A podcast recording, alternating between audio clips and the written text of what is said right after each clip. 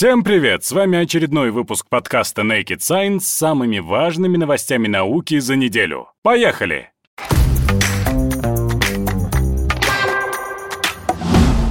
Итак, наша первая новость о том, что солнечный зонд наблюдал приближение кометы Леонардо. Представлены съемки кометы Леонардо, сделанные аппаратом Solar Orbiter, пока она пролетала мимо него, направляясь ближе к Солнцу. Долгопериодические кометы представляют собой ледяные тела, которые были выброшены из далекого облака Орта и в своем длинном пути по сильно вытянутой траектории достигают внутренних областей Солнечной системы. Почти ровно год назад, 3 января 2021 года, американский астроном Грегори Леонард заметил новый такой объект, получивший его имя. С тех пор комета Си-2021A1 Леонард остается в объективе множества наземных и космических телескопов. В момент открытия Си-2021A1 находилась примерно у орбиты Юпитера, а в начале декабря 2021 года она прошла максимально близко от Земли на расстоянии всего в 34 миллиона километров. В это время ее можно было видеть даже невооруженным глазом. Перигелий, момент максимального сближения с Солнцем, она преодолеет 3 января 2022 года, пролетев в 56 миллионах километров от звезды, после чего отправится в обратный полет к периферии нашей системы. Весь этот период за кометой пристально следит солнечный зонд совместной американско-европейской миссии Solar Orbiter. Недавно астрономы представили новые записи Си-2021A, полученные этим аппаратом. Короткий ролик составлен из кадров, сделанных между 17 и 19 декабря, когда зонд находился между кометой и Солнцем. Аппарат отслеживал комету Леонардо вплоть до 22 декабря 2021 года, когда она вышла из поля зрения его инструмента Solo High. На записи видно, как она приближается к зонду, двигаясь хвостом вперед, а на фоне проходят яркие точки Венеры и Меркурия. Ближе к концу записи, когда комета оказалась достаточно близко и почти что в профиль, можно различить, что хвост состоит из двух частей — газовой и полевой. Газовый, образованный быстрыми легкими ионами, направлен точно от Солнца, а пылевой, состоящий из более тяжелых частиц, слегка изгибается в направлении орбиты. Перейдем к следующей новости. Российская компания Success Rockets провела первый запуск своей новой ракеты. В России впервые запустили суборбитальный носитель Небо-25. На его борту разместили фемтоспутники. Во время тестов инженеры собрали всю необходимую информацию о состоянии носителя. Созданная предпринимателем Олегом Мансуровым частная компания Success Rockets впервые запустила свою ракету-носитель Небо-25.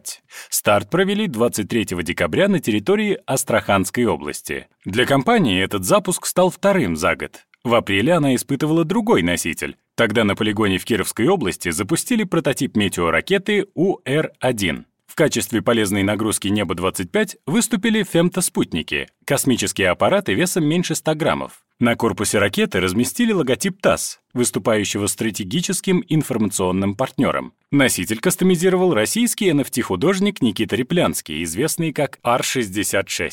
Внутри находилась коллекционная игрушка, которую он создал. Из-за сильного ветра комиссия скорректировала угол и траекторию пуска. По новой схеме Небо-25 преодолело расстояние более 18 километров и достигло 7-километровой высоты. Двигатель проработал 8,2 секунды. В сравнении с предыдущим стартом, Success Rockets увеличила дальность практически в 10 раз. Во время полета с борта ракеты специалисты получали телеметрические данные, которые позволили детально проанализировать состояние носителя и внести необходимые коррективы в будущем. Небо-25 — одноступенчатый твердотопливный носитель, имеющий длину 3,5 метра и массу 65 килограммов. Разработку начали в 2020 году. Запуск провели при поддержке Центра «Арктурус» Российского Министерства образования и науки. Success Rockets позиционирует себя как производитель ракет-носителей сверхлегкого класса, а также космических буксиров и спутников. По состоянию на осень головная управляющая компания объединила ряд дочерних организаций в разных российских регионах. Ранее Олег Мансуров заявил, что Success Rockets планирует в следующем году провести запуск суборбитальной ракеты на высоту более 100 километров. В 2024 году компания намерена выполнить полноценный орбитальный пуск. Отметим также, что в прошлом году Success Rockets заявила о планах построить собственный космодром. Напомним, в декабре стало известно о завершении эскизного проектирования новой российской ракеты «Иртыш», известной также как «Союз-5», которая в будущем должна сменить «Союз-2». А в прошлом году стартовали работы над носителем «Союз-6».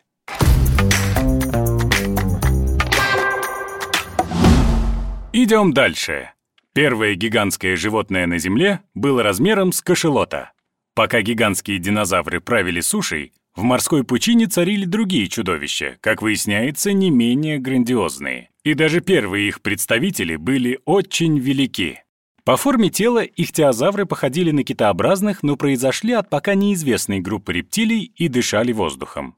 Эти животные появились 249 миллионов лет назад и населяли океаны в течение следующих 150 миллионов лет. И это одни из самых крупных ископаемых рептилий, известных науке задолго до динозавров. Сегодня такие гиганты — киты. Они эволюционировали до больших размеров примерно 56 миллионов лет назад. Несмотря на внешнее сходство, эволюционный путь ихтиозавров и китов к гигантизму был разным. В 2011 году ученые извлекли из скального массива окаменелый холм в районе горы Огаста в штате Невада, США, часть позвоночника, плечо и некоторые другие кости ихтиозавра, а потом нашелся череп животного. Возраст находки 247,2-237 миллионов лет. Значит, останки принадлежат ранним ихтиозаврам. Тем удивительнее размеры экземпляра. Палеонтологи из Боннского университета Германии, Массачусетского университета в Бостоне и Института динозавров при Музее естественной истории Лос-Анджелеса, США, изучили находку и представили свои выводы в журнале Science.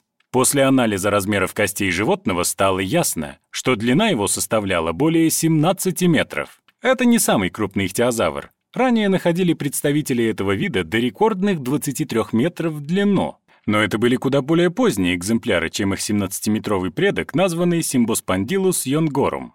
Поэтому ученые полагают, что это было первое известное науке гигантское животное на Земле. Ведь динозавры появились позже, между 233 и 243 миллионами лет назад. Получается, ихтиозавры развили гигантизм всего через 3 миллиона лет после появления, и это, по мнению исследователей, весьма удивительный факт, который удалось узнать благодаря сравнительному моделированию эволюции ихтиозавров и китообразных. Возможно, достижению больших размеров ихтиозавров способствовали высокая конкуренция в триасовых морях и взрыв жизни после пермского вымирания. Освободившиеся экологические ниши заполонили аммониты и канадонты.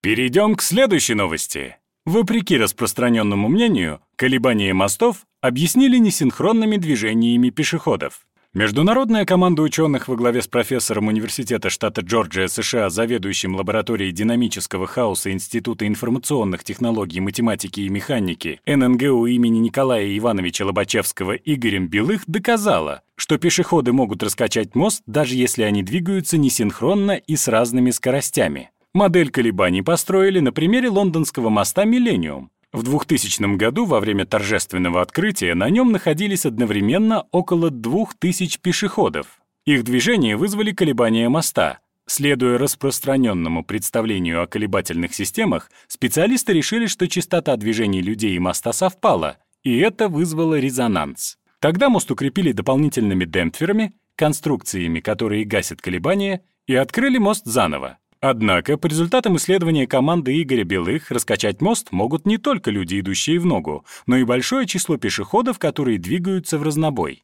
Ученые создали математическую модель, которая показала, что колебательная система «Мост-люди» потеряла баланс из-за того, что пешеходы двигались, пытаясь сохранить равновесие. В этом случае люди инстинктивно опираются кто-то на правую, кто-то на левую ногу. Вопреки ожиданиям, эти движения не нивелируют друг друга, а наоборот, складываются в энергию, которая может передаться мосту и усилить его колебания.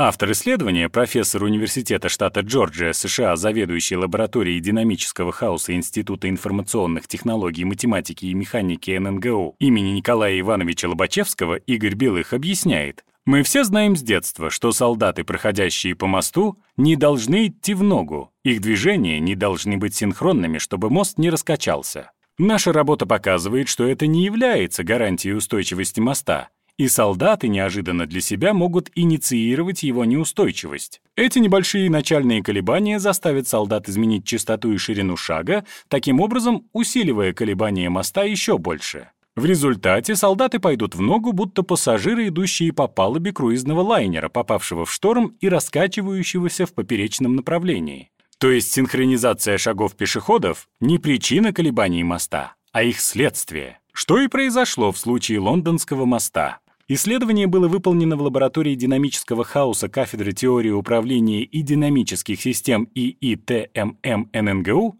при поддержке гранта Министерства науки и образования РФ. Соавторами Игоря Белых выступили британские ученые из университета Кембриджа, Бристоля и Лейстера. Важную роль сыграли наблюдения профессора гражданского строительства Бристольского университета Джона Макдональда. Ученый обнаружил, что во время фиесты воздушных шаров на мосту Клифтона в Бристоле группа людей без синхронизации шагов спровоцировали его колебания. Все эти наблюдения подтверждающие их математические модели лягут в основу авторской методики расчета параметров мостов. Она может быть использована для их проектирования и дизайна. Ученые планируют внедрить эти подходы в стандартный пакет программ, которым пользуются сегодня мостостроители всего мира. Часто, как это было и в случае лондонского моста, дизайнеры хотят сделать таковой более элегантным и визуально привлекательным за счет меньшего количества демпферов. Казалось бы, проектируй мост собственной частотой далекой от частоты движения пешеходов, и количество демпферов можно снизить. Наша работа показывает, что это опасный путь. Неустойчивость возможна на других частотах. Нет надежной альтернативы значительному демпфированию мостов.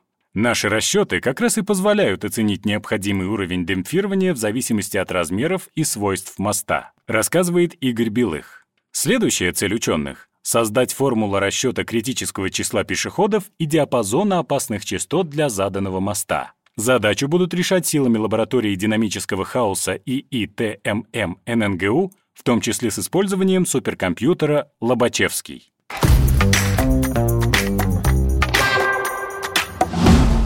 Итак, следующая новость.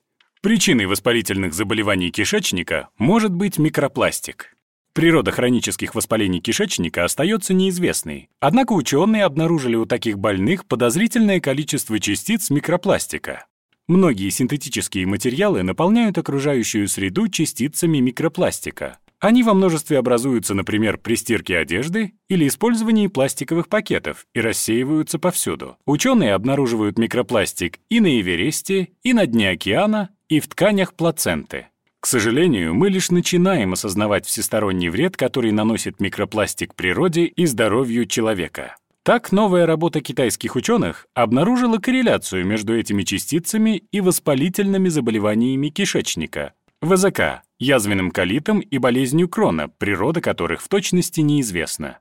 Воспалительные заболевания кишечника всегда связаны с воспалением слизистой, но о том, чем бывает вызвана такая реакция, существуют лишь гипотезы. И новая статья, опубликованная в журнале Environmental Science and Technology, позволяет выдвинуть еще одну версию. Ян Джан и его коллеги из Нанкинского университета изучили образцы фекалий, полученных у 52 пациентов с диагностированным ВЗК, показав, что в них содержится в полтора раза больше частиц микропластика, чем у здоровых. Почти все эти частицы имели размеры менее 300 микрометров, а некоторые — менее 5. При этом у больных ВЗК отметили тенденцию к накоплению более мелких частиц. Также авторы исследования выявили корреляцию между количеством микропластика и тяжестью ВЗК, Судя по видам частиц, обнаруженных у больных, сами по себе они не представляют ничего особенного и попадают в организм в основном из пластиковых бутылок и посуды. Прежде всего, это полиэтилентерефталат, ПЭТ, и полиамиды в форме чешуек и волокон. Проделанная работа еще не говорит однозначно о прямой причинно-следственной связи между накоплением микропластика и развитием ВЗК. Все может быть даже наоборот. Болезнь нарушает способности слизистой очищаться и ведет к росту количества микропластика. Но все-таки связь накопления таких частиц и ВЗК легко предположить, а значит, хотя бы исследовать дополнительно. Идем дальше. Винные сорта винограда впервые одомашнили на Южном Кавказе. Ученые из Италии получили доказательство того, что современные сорта винного винограда, выращиваемого в Европе, родом с Южного Кавказа.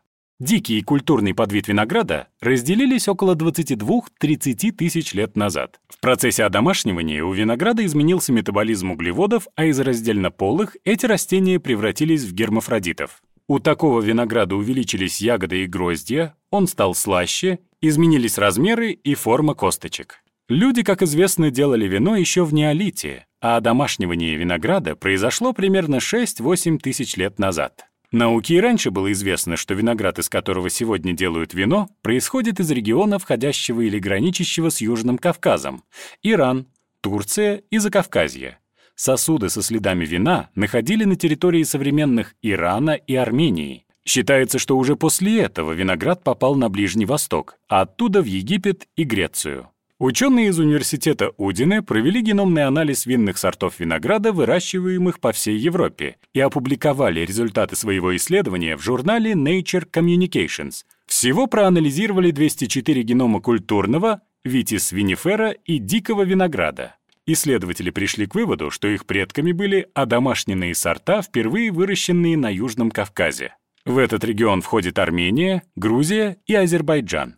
Это произошло примерно 4000 лет назад. Ученые также получили доказательства того, что такой виноград медленно перекочевал и на европейские виноградники, в район Средиземноморья, а затем мигрировал в Южную Европу, где его скрестили с местными сортами. Скрещивание, как полагают авторы исследования, помогло растению пережить более холодные европейские зимы. Кроме того, это, по их мнению, привело к появлению различных винных сортов, известных сегодня.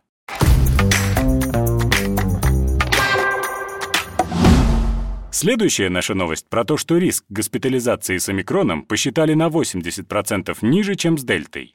Анализ ученых из ЮАР предполагает, что пациенты с омикрон-штаммом меньше подвержены риску госпитализации и тяжелой формы COVID-19 по сравнению с зараженными дельта-вариантом. Тем не менее, делать однозначные выводы по-прежнему не рекомендуют. Южноафриканские ученые из Национального института инфекционных болезней университетов Витватерсранда, Квазулу-Натал и Кейптауна заявили, что у больных, зараженных омикрон-штаммом коронавируса, риск попасть в больницу примерно на 80% ниже по сравнению с дельта-вариантом, захватившим мир в 2021 году. Вероятность развития тяжелого течения COVID-19, если больной с омикроном все же не избежал госпитализации, снижается на 30%. Результаты исследования опубликованы на портале припринтов medarchive.org. Следовательно, оно еще не прошло рецензирование. Авторы сравнивали данные по местным случаям заражения омикроном в период октября-ноября с информацией по пациентам с дельтой с апреля по ноябрь этого года. Всего с 1 октября по 6 декабря в ЮАР зарегистрировали 161 328 случаев COVID-19,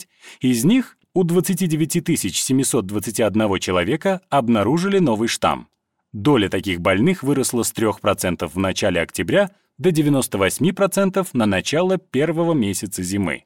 Предварительный анализ предполагает снижение риска госпитализации среди лиц, инфицированных омикрон-вариантом, если сравнивать с дельта-штаммом. По мнению ученых, отчасти это можно объяснить высоким уровнем коллективного иммунитета. Многие переболели и вакцинировались. Но поспешных выводов о том, будто омикрон вообще не опасен, лучше не делать, ведь результаты исследований разнятся. К примеру, как показал анализ Имперского колледжа Лондона, больные с новым вариантом на 15% реже обращаются в больницу и на 40% реже нуждаются в стационарном лечении, по сравнению опять же с дельта-штаммом. Реинфекция снижает риск госпитализации примерно на 50-60% по сравнению с первичной. Ученые предупреждают, что прошло слишком мало времени, чтобы можно было накопить достаточно данных, на основе которых стало бы ясно о более серьезных исходах — госпитализации в отделении интенсивной терапии либо смерти. Хотя снижение риска попасть в больницу обнадеживает, вероятность заражения остается чрезвычайно высокой. Бустерные дозы вакцины, ревакцинация, по-прежнему обеспечивают лучшую защиту от инфекции и госпитализации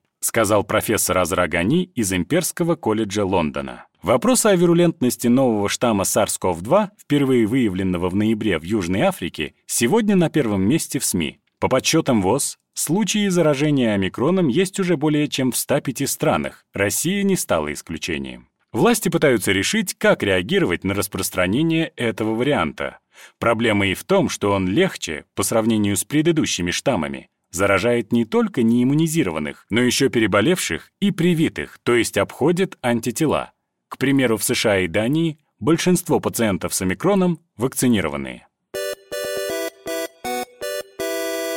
Следующая новость о том, что ученые не нашли биологических оснований социального успеха мужчин. Исследователи из Австралии провели метаанализ исследований, посвященных биологическим различиям самцов и самок разных животных, и не нашли биологических оснований для того, чтобы считать, будто индивидуальные черты связаны с биологией пола. Не нужно приводить статистические данные, чтобы понять, социального успеха гораздо чаще добиваются мужчины, чем женщины. Представители сильного пола преобладают среди руководителей крупных корпораций, в политике и научных кругах. Нобелевских лауреатов мужчин намного больше, чем женщин. Многие люди до сих пор объясняют это тем, что первые умнее и талантливее вторых. Согласно распространенному мнению, это обусловлено биологическими факторами. Будто бы женщина от природы обладает меньшими когнитивными способностями, чем мужчина. Ее предназначение — не выходить в мир, удивляя его своими достижениями, а растить детей и создавать домашний уют. Такое утверждение укрепилось в XIX веке благодаря Генри Хевлоку Эллису, английскому врачу, стоявшему у истоков сексологии. Он полагал, что более крупный мозг мужчин — свидетельство лучших когнитивных способностей. Но сегодня известно, что размер мозга влияет на них опосредственно, а куда большее значение имеет, к примеру, число нейронов. Размер мозга может играть решающую роль только в соотношении с массой тела. Мозг слона намного больше мозга человека, так как и сам слон куда крупнее, но это не означает, что первый умнее второго. Мозг мужчины больше мозга женщины, ведь мужчины, как правило, весят больше. Ученые из Австралийского национального университета провели метаанализ 204 исследований биологических различий индивидуальных черт, связанных с полом у 220 видов животных, не относящихся к человекообразным приматам, и пришли к выводу, что разницы практически нет. Анализ проводили по пяти индивидуальным чертам — смелость, агрессия, активность, социальность и любопытство. Ни у одного из изучаемых видов животных не наблюдали значимых биологических отличий, связанных с индивидуальными чертами. Их нашли лишь по отдельным характеристикам — морфологии тела или иммунитету, Основываясь на наших данных, если мы предположим, что люди похожи на других животных, существует равная вероятность, что в этом мире будет столько же женщин с высокими достижениями, сколько мужчин с таковыми. Исходя из этой же логики, есть столь же высокая вероятность того, что такое же число мужчин и женщин будут иметь низкие показатели достижений, заявил биолог и ведущий автор исследования Лорен Харрисон из Австралийского национального университета. Более высокий процент социальных достижений среди мужчин ученые объясняют не биологией, а культурой, теми ролями, которые должны играть оба пола на общественной арене. Женщины и правда чаще вынуждены заниматься домом и детьми, а мужчины — добывать средства для пропитания семьи. Они чаще выходят в мир, поэтому чаще проявляют себя в нем.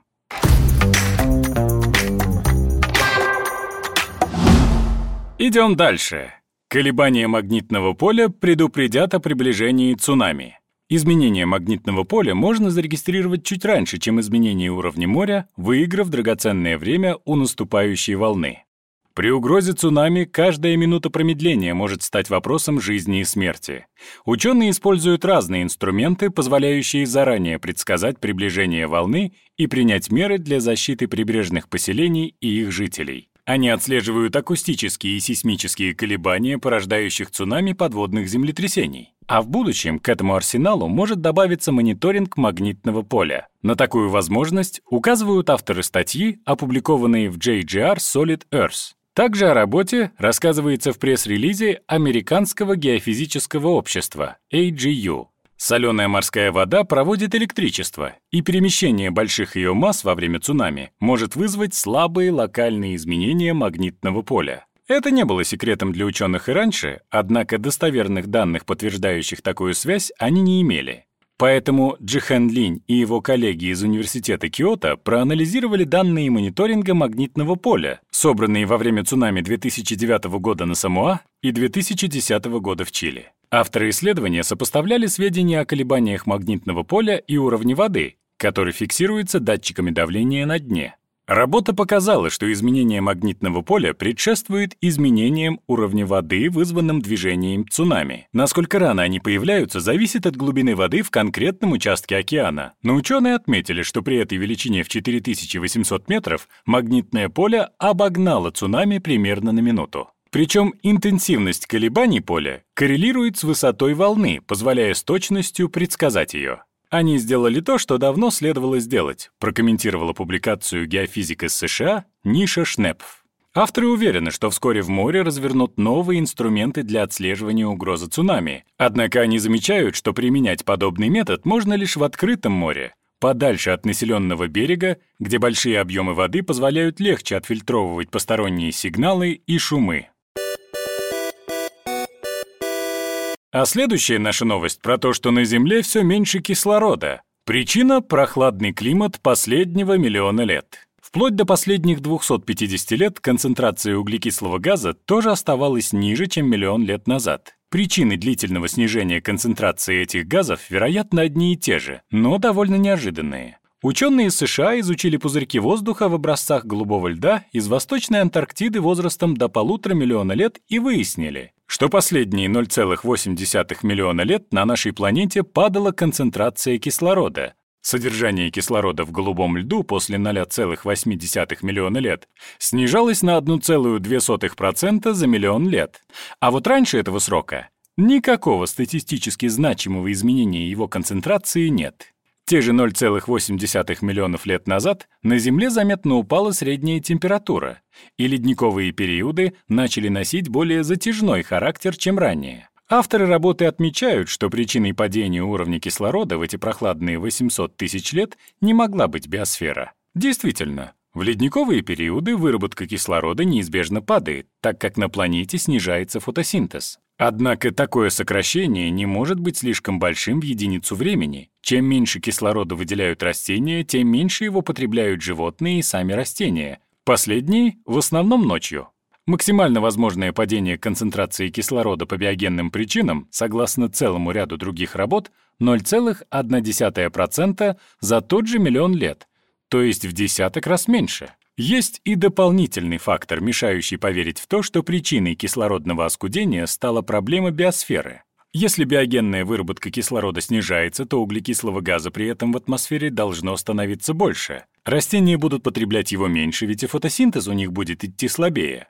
Однако ничего подобного в последние 0,8 миллиона лет не наблюдается. Концентрация СО2 на длинных отрезках времени не росла, вплоть до начала сжигания угля человеком. Пузырьки воздуха из голубого льда Восточной Антарктиды указывают, что потребление атмосферного кислорода в последний миллион лет примерно на 2% превосходило его поступление с фотосинтезом и из других источников. Это заметная цифра, превосходящая, например, современную массу выбросов СО2 человечеством. Следовательно, отвечать за обескислороживание Земли должен довольно масштабный процесс. Возникает вопрос о том, куда пропал этот кислород. Авторы новой работы отмечают, что в теории охлаждение океанов в эпоху оледенений могло поглотить часть данного газа. Чем холоднее вода, тем лучше в ней растворяются газы, а поскольку последний миллион лет необычайно холодный по меркам истории Земли, такая гипотеза выглядит здравой. Но ей не хватает подтверждений. Четкого понимания изменения температур Мирового океана по всей его глубине за последний миллион лет нет. Два других возможных объяснения Резкое повышение темпов обнажения горных пород, содержащих железо. Во-первых, оледенение последнего миллиона лет вели к падению уровня моря на величину до 100 метров и более. При этом обнажались огромные площади, ранее покрытые водой. В воде растворенного кислорода мало, поэтому железосодержащие минералы на морском дне не могли его активно связывать. Но вот после отступления моря процесс этот пошел довольно быстро. Во-вторых, Горные ледники при наступлении и отступлении серьезно обнажают горные породы от покрывающих их слоев. Там тоже немало содержащих железо материалов, которые способны активно окисляться в межледниковье после того, как их перестает покрывать лед.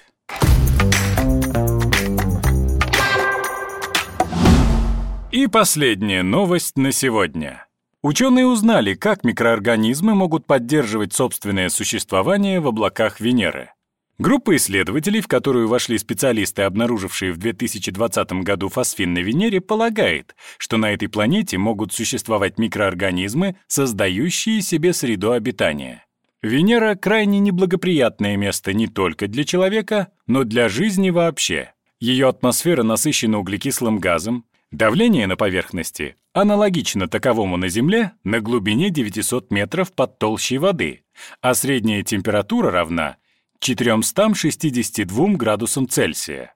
Планета окутана плотным слоем облаков, состоящих из серной кислоты. Тем не менее, некоторые ученые считают, что определенные виды живых организмов могут существовать хотя бы в условиях венерианских облаков. Ведь живут же микробы в земной атмосфере, битумных озерах, горячих источниках, чрезвычайно кислой или бескислородной среде. Такие организмы называют экстремофилами, и они при определенных условиях могли бы, вероятно, обитать и на Венере. После того, как на этой планете обнаружили газ фосфин, потенциальный маркер жизни, споры о ее наличии или отсутствии не утихают. Многие исследования показывают, что никакого фосфина на Венере нет, а выводы, представленные в журнале Nature Astronomy 14 сентября 2020 года группы ученых из Массачусетского технологического института США и Кардивского университета в Уэльсе, Великобритания, ошибочны. Но часть тех же ученых, в том числе из Массачусетского, Кардивского и Кембриджского университетов, участвовавших в обнаружении фосфина, решила взглянуть на проблему под другим углом и опубликовала результаты нового исследования в журнале PNAS. Они определили химический путь, при помощи которого жизнь нейтрализовала бы кислую среду Венеры, создав самоподдерживающий обитаемый карман в ее облаках. Известно, что помимо фосфина в венерианских облаках обнаружен аммиак, а также другие химические соединения, которые вроде бы не должны образовываться на этой планете естественным образом. Наличие жизни объяснило бы существование подобных соединений в атмосфере планеты, поэтому посматривать в сторону такой гипотезы весьма заманчивая идея. Есть, правда, мнение, что подобные вещества могут быть образованы пылью, которую уносят с поверхности Венеры в облака, где ее частицы вступают в химические реакции с серной кислотой. Это объясняет наличие в атмосфере определенных соединений, но не всех.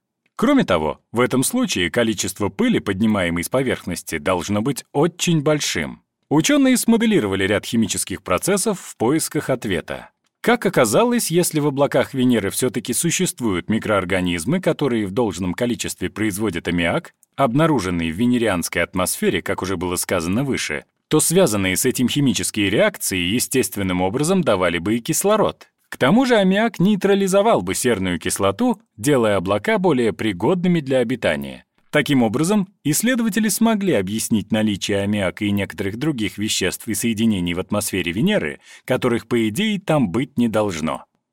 Это все новости, которые были достойны вашего внимания. С вами был подкаст Naked Science. До следующей недели.